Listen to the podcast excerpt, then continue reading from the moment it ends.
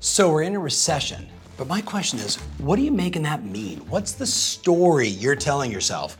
I'm constantly challenging people to remember that this could be your second, your third, your fourth, fifth recession.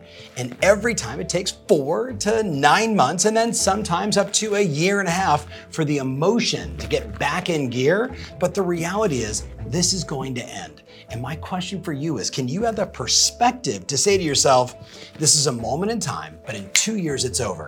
And in the totality of my life, in the dash of my life, from the day I was born to the day I pass, this will be a micro moment. If you can keep that perspective, then you can do the second thing, which is to keep moving forward. Ask yourself, how can I bring more value to the people around me?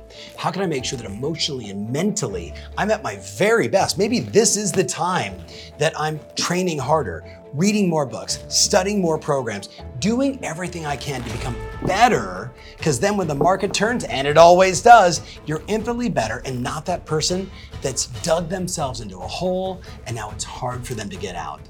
The market's just marketing along. The real question is, what are you committed to?